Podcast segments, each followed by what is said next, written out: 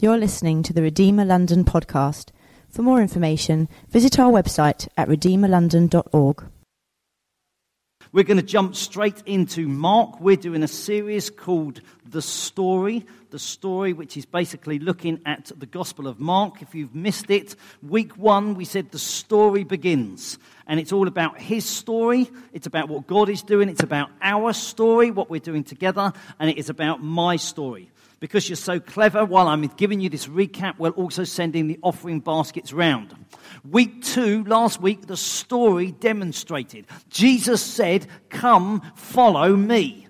And then what he did is he did miracles, he met with people, but it engaged great sacrifice.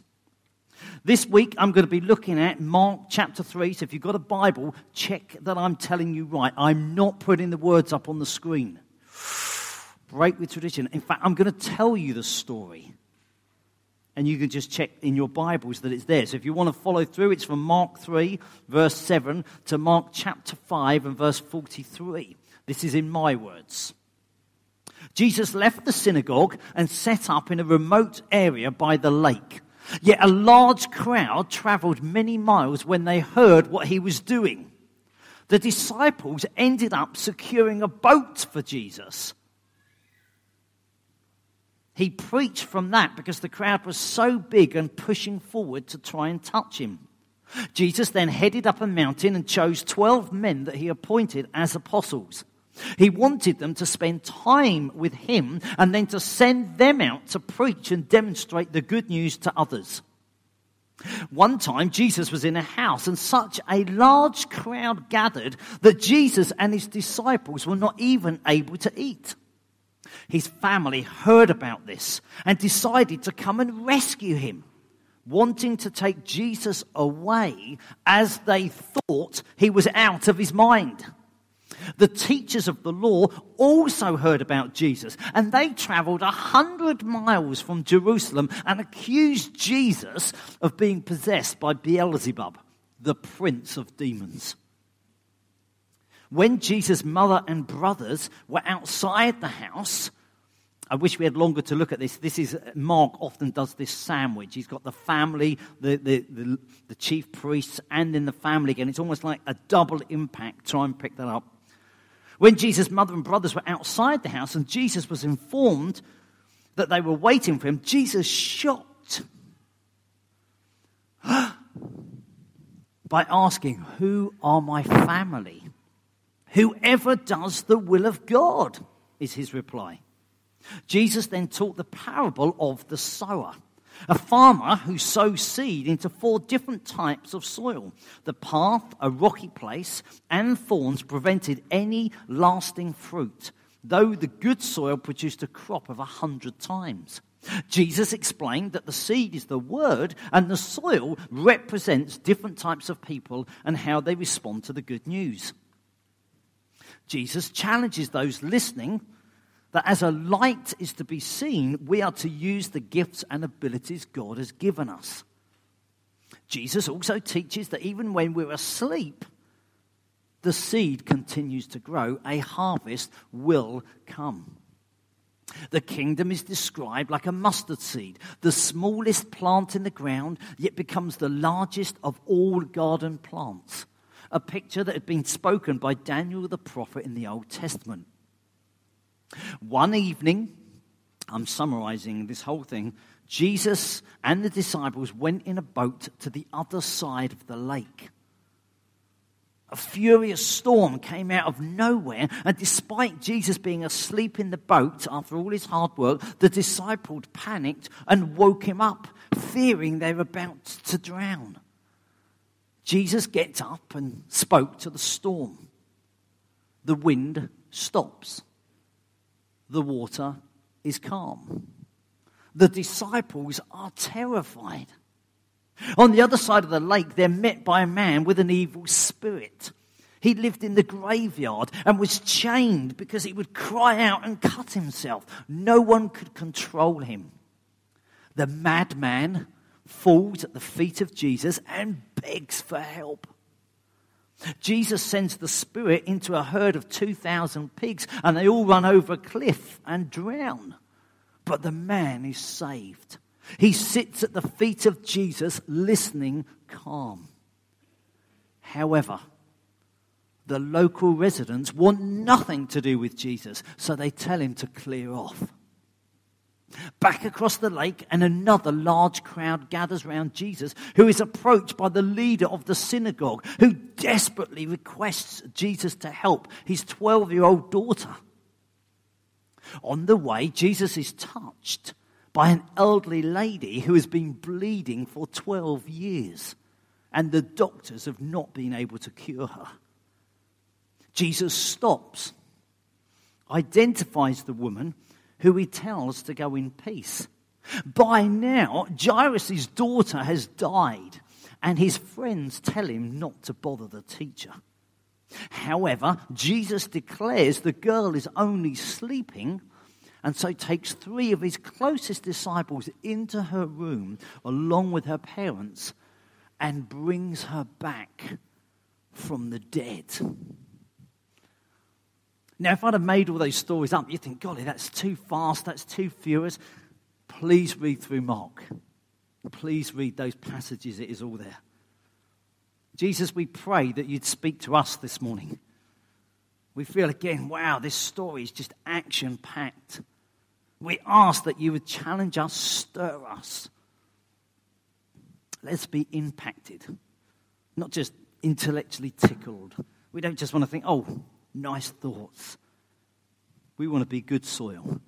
We want your seed to go into us and to produce a fruit, a harvest for you. Amen. The disciples have been invited into this story. We've also been invited into this story. They are now eager to see the kingdom advance. Let's be honest, if we think about kingdom advance, we probably think words like success, achievement, victory. It's almost like we want the story then just to be good news after good news. It's easy to sign up and think everything's going to go well. I'm going to live in Easy Street. There's going to be power and miracles. I'm going to have a hassle free life following Jesus. But I think if we look at the story of Mark, which is what we're looking at, it costs to join the family of God. We are not called to sainthood or to sit on thrones. We are called to combat. We are called to combat. You see, I would say that the gospel advances, although there are many barriers that we learn about in this passage. I just want to think about a few this morning barriers that there are to gospel advance. Before we do that, I'm going to uh, just quote General Patton this was in the spring of 1944. He was a general in the army, and he says this I don't want to get any messages saying I am holding my position. We are advancing constantly, and we are not interested in holding into anything.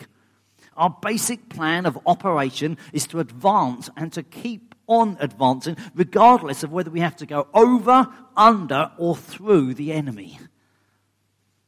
I'd love it. Here's a guy that, you know, if, if you were saying to him, come on, you can be involved in this story, he would say, right, tell me about these barriers. I'm not going to let them stop us. Whether I have to smash through these barriers, whether I have to climb over them, whether I go under them. So, what are some of the barriers that we're going to knock out of the way this morning? My first one would be this the mustard seed. The mustard seed. Why is that a barrier? But if you're anything like me, I want to dream big. I always want to dream for something big and influential. You read books about the tipping point, and suddenly the whole of Ealing gets changed. You know what I'm saying? That's what I dream about. But actually, the mustard seed is really small. And the danger is that one of our barriers is that we have small thinking. One of our barriers is that, you know, when this church started and my family moved here, I knew there was five of us, but I wasn't confident at that stage of anyone else we can think small. Even now, there's 350,000 people outside the door, and I look around and I praise God for what's gone on, but I think, golly, this is small compared to the, the need. You can be at work. You think God's made me to bring change where I am at work. But you might think, I don't know, I work for an organization of 20,000 people and I'm one. I live in a street of 150 houses and I'm one. It's so easy to think, golly, could I ever bring change? The farming analogy that Jesus uses lots you don't plough the field, sow the seed, reap the harvest, thresh the grain, and make the bread in one day. I think our barrier sometimes is that we think small and we think too instant. What other barrier do I see in this passage that I think challenges us? Well, I was thinking about the demon possessed man. We know that he was filled with evil spirits. We know that he lived amongst the tombs. No one could control him. If you read the Bible, it's got even more detail than my summary. He cut himself, he cried out. Things seemed hopeless.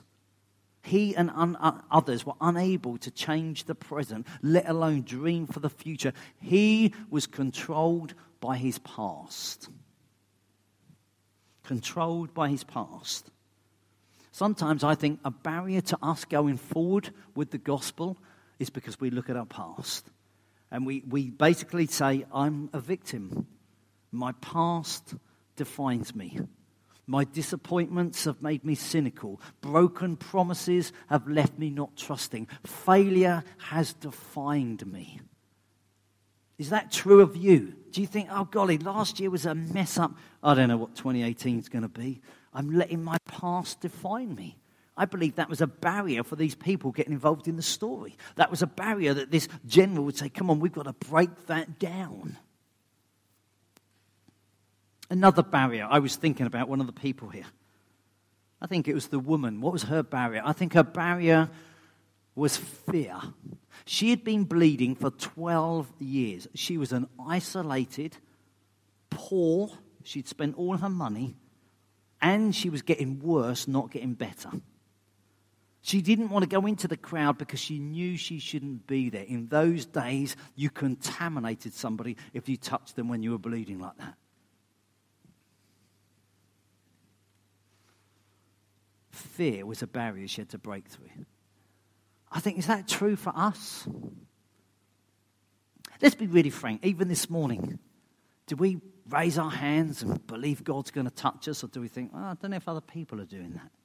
Do we think, you know what, I'm in the house of God and I'm just going to dance my heart out? Or do we think, oh, others will think I'm a little bit over keen? Is there a fear of others that holds us back from advancing? Is there a fear even when the offering basket comes round? You think, well, I'm not sure I could put that in. How will I survive the week? Do we let fear hold us and keep us back?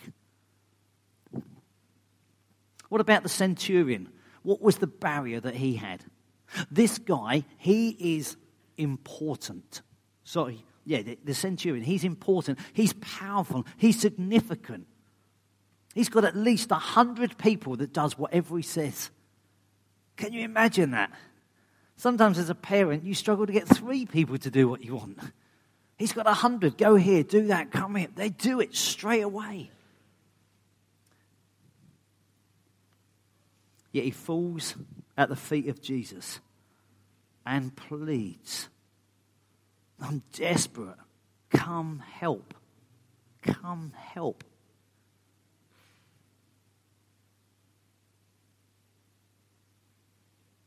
And then it all appears too late. You know what the barrier for him was? Delay. If you'd have come straight away, if you hadn't got hung up with that crowd, my daughter would still be alive. But because of the delay, she's now dead. And sometimes I think that's our, our challenge when it comes to the whole gospel story. And you think, I want to get it caught up in it. God, I prayed that five years ago and it's still not happened. I feel like you've delayed on me and it stops me wanting to advance. Oh, I, I, I really thought that person would get healed and they didn't.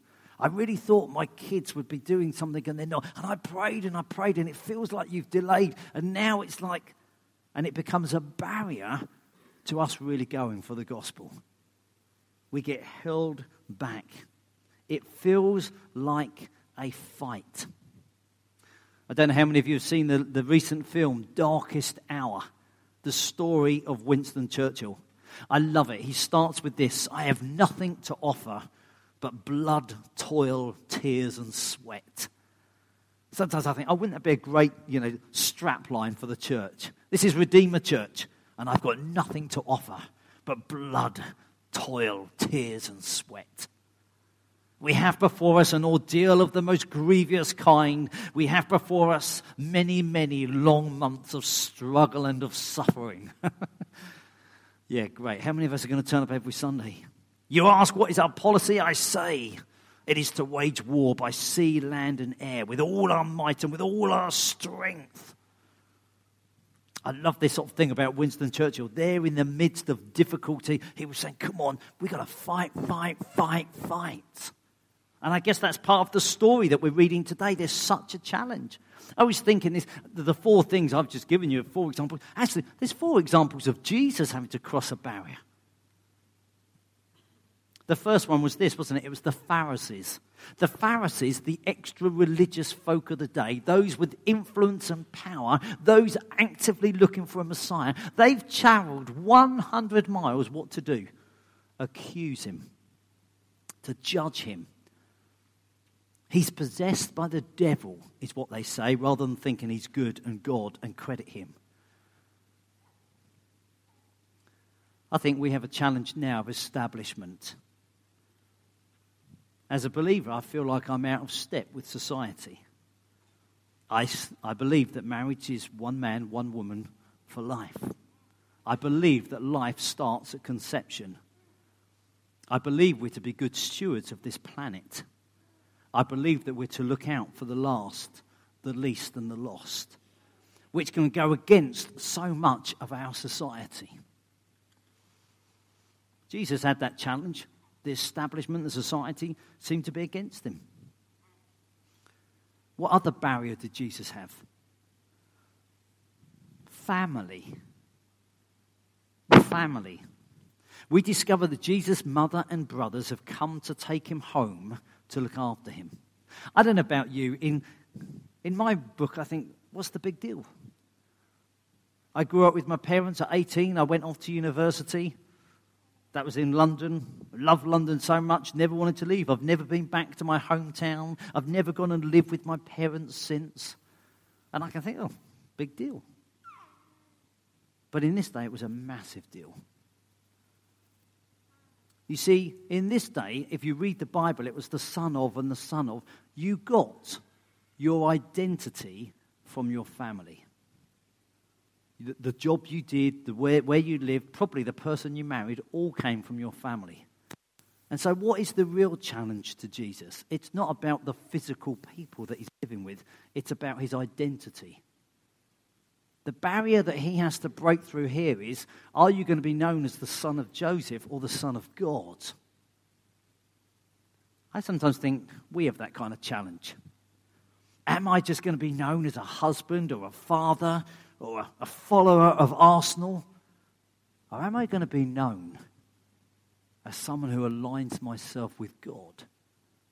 Because my identity will shape how I get involved in the battle. Jesus had this in the story, there's almost wow, this is coming out. What? You mean your identity, you're going full on for God? What other barriers did Jesus have to cross? He was physically tired. I know that we can preach about he was trusting God and that's why he was asleep in the boat, but I think he was sleeping because he, he was tired. Some of you, uh, you know, this might be your first week looking at Mark with us. We said that there's 16 chapters, but over 40 times Mark uses the word immediately, immediately, immediately. I mean, Jesus was just what I summarized today. He boom, boom, boom, boom, boom. It's a bit like pinball, isn't it? You look at it and you think, God, it's going everywhere. What on earth is happening? Jesus was physically tired. I absolutely love London. I wouldn't want to live anywhere else. I love the opportunities, the events, the people, the places, the sense of excitement. I love the fact that you can buy tomatoes at three o'clock in the morning. I've never done it. There's even a night czar now to make sure that, you know, things are pumping. But I think living in the city makes us physically tired. And I think that's another battle we have to face. So when we suddenly say, oh, come on, it's a week of prayer. Oh, I don't know if I can get up and go to a week of prayer. Oh, come on, there's a meetup. Why don't you come on a meetup? Oh, I don't know if I want to go out of an evening. The danger is that we can suddenly get tired, tired of going again, tired of really going. Jesus is asleep in his boat, so tiredness is one thing. The other thing I think is there's a barrier here is circumstances. There's a massive storm. Without going into the geography too much, they reckon the Sea of Galilee is something like 200 feet below the sea level. And it's surrounded by these sort of hills. And so you get these sudden storms that whip up. These winds come through. And though it's not a big lake, as lakes of the world would go, it can suddenly get really, really violent. I wonder if Jesus felt that. I wonder if he suddenly felt, golly, the circumstances of life are just against me.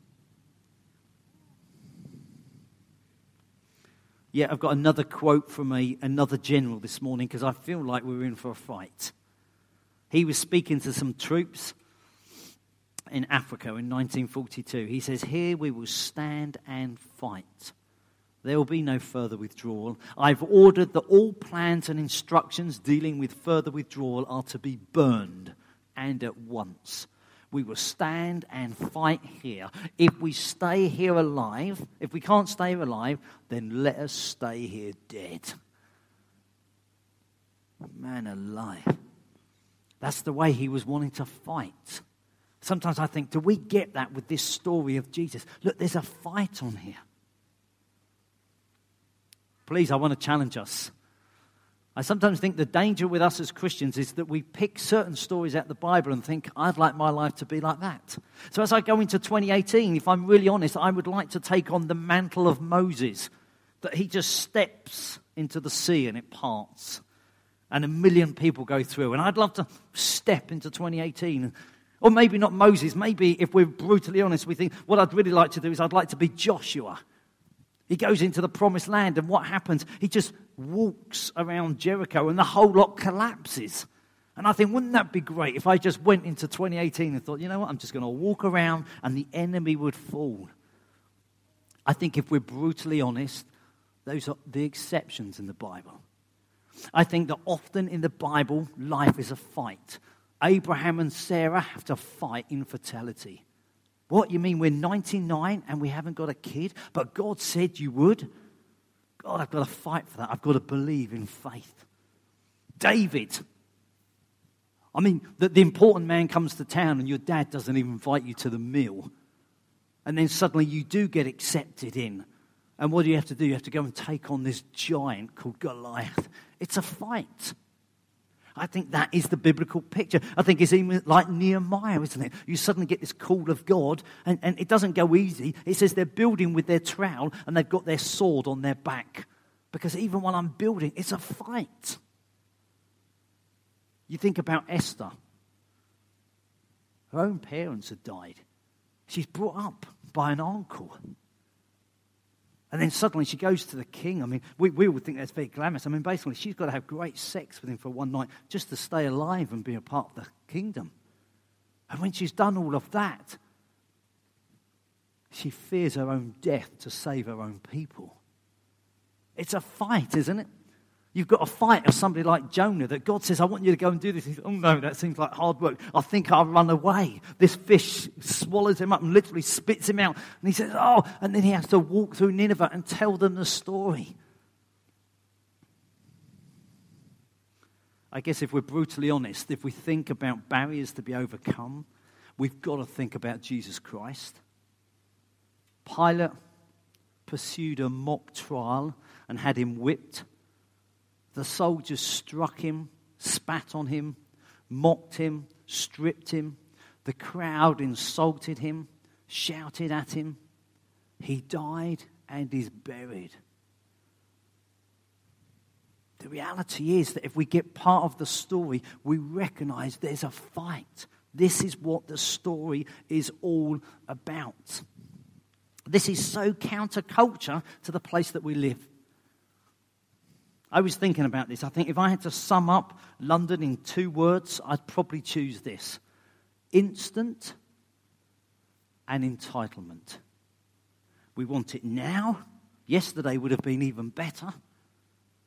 And actually, we all feel we're entitled. Whereas suddenly you get involved in a story like this that Mark is talking about, and there's a sense of we are to get involved in a cause bigger than ourselves. And I don't know how it's all going to work out. I may not find out until eternity. It might not all come good today. What I do know is that this isn't the end of the story. What I do know is that Jesus rises from the dead. What I do know is that victory is accomplished and offered to us. And so then the challenge is come on, do we want to be a part of the story? Do we want to get involved and be a part of this story? There's three things that I would love to see happen in 2018. I'd love to see miracles happen because that means God is here. What are we going to pray? Will we fast? Will we seek God? Will we take the opportunity at work? It's a fight. I would love to see people come to know Jesus. That means, oh, golly, who, who would I invite to the football? Who would I invite to when we've suddenly got a, an Alpha event? Or, oh, the Alpha course is starting. Oh, we think we've got these flyers. I mean, this is a brilliant course, isn't it? Who could I take? Oh, but they might say no. They might only come to one. Are we those that think this year, actually, you know what? I'm not going in retreat, I'm advancing. Anything I could possibly do, I want to do this. This feels life and death. I want to get somebody else on this story.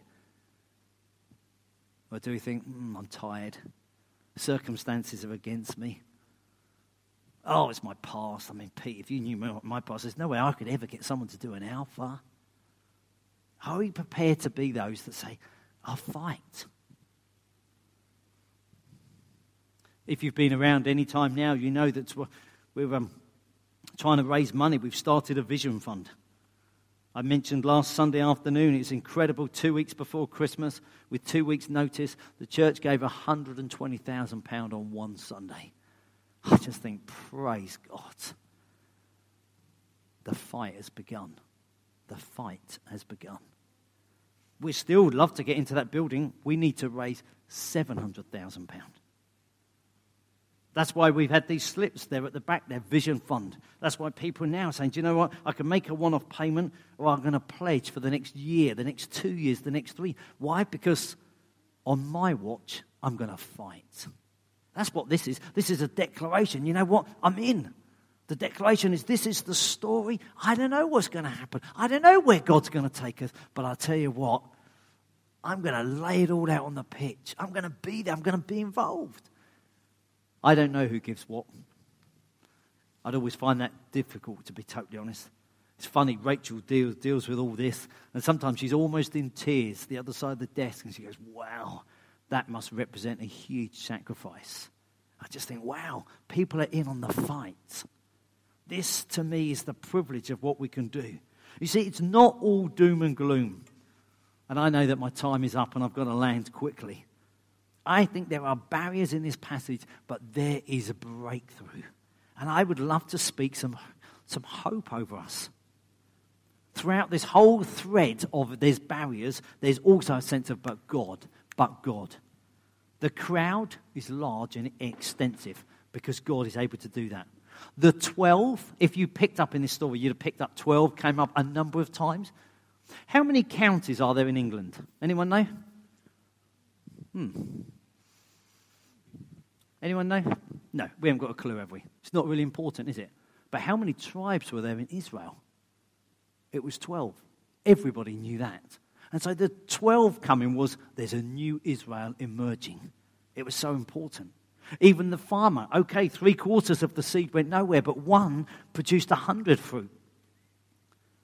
Even the wind and the waves were obedient to Jesus. Even things like, let's be honest, the pigs. I haven't got time to go into it now.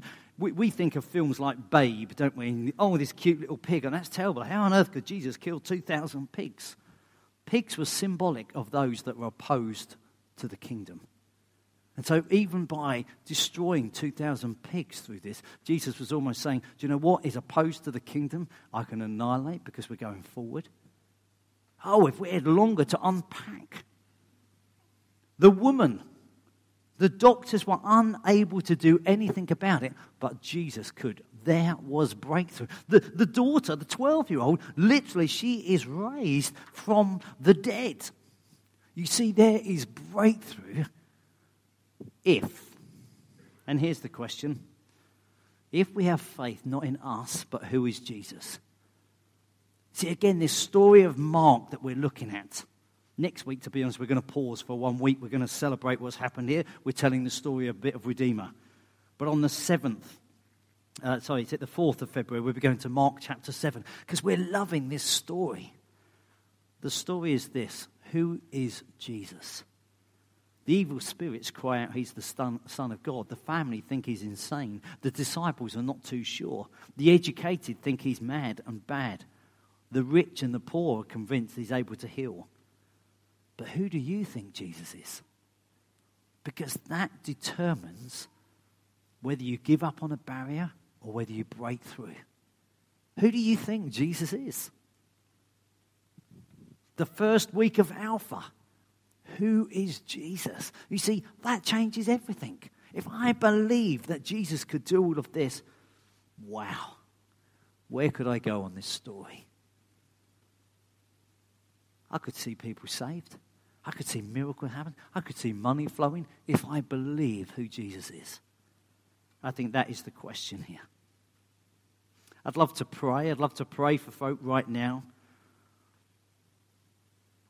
If you're totally honest, you think, I can't get past the barriers, Pete. I'm the shortest of my two brothers. One year I was put in for the hurdles at school. I, I don't think I cleared any of them. It was like the high jump to me. You know what I'm saying? I literally ran along and knocked one over and knocked. And I think, well, I got to the end, but I didn't win. Some of us, if you're totally honest, you feel like I'm running through life and I've just got another hurdle. There's no way I'm going to clear it. I hope just to be able to push it down. If that's you this morning, I'd love to pray for you. If you're saying, oh, golly, I feel my past keeps holding me back. My identity holds me back what my family have said about me holds me back, then I'd love to pray for you. If you think, actually, I need to see a breakthrough in 2018, Pete, I want to believe for a breakthrough on giving. You can never outgive God. You might think, God, I'd love to be filling in. I need a breakthrough because I, I need to step up and say, God, you are more than able. I'm going to fill in a pledge. Maybe that's the one that needs prayer this morning. Maybe it's an increase in faith. If you would like prayer, I'm not going to ask what for. I'm just going to ask you to stand where you are and I'm going to pray. Why don't you stand right now and I will pray for all those that want to respond. You think, golly, I've got barriers that I'm fighting this time. I want to see some breakthrough in my life. I want to trust Jesus Christ for 2018. If you stand and I will pray. Father, I want to thank you for the act of faith for all those that have stood. I don't know their circumstance, but I know that you do. Father, if it's barriers that they're facing right now, I want to pray that they push them over. I pray not like a military that just thinks, oh, come on, this is us being so. No, actually, I pray there's something of the Spirit of God. Lord, for any that feel chained because their past has been so dramatic, I pray break those off right now. Small thinking has robbed you, identity has robbed you circumstances just seem against you. You're physically tired. You just think, man, I just don't even want to get out of bed. I feel worn out. I'm weary. I want to break these barriers down. I want to pray instead that there be an understanding and an appreciation of who Jesus Christ is so that breakthrough comes. So actually, there's a sense of advance, whether we go under, over, or through, we're going forward in Jesus' name. I ask that now. Amen.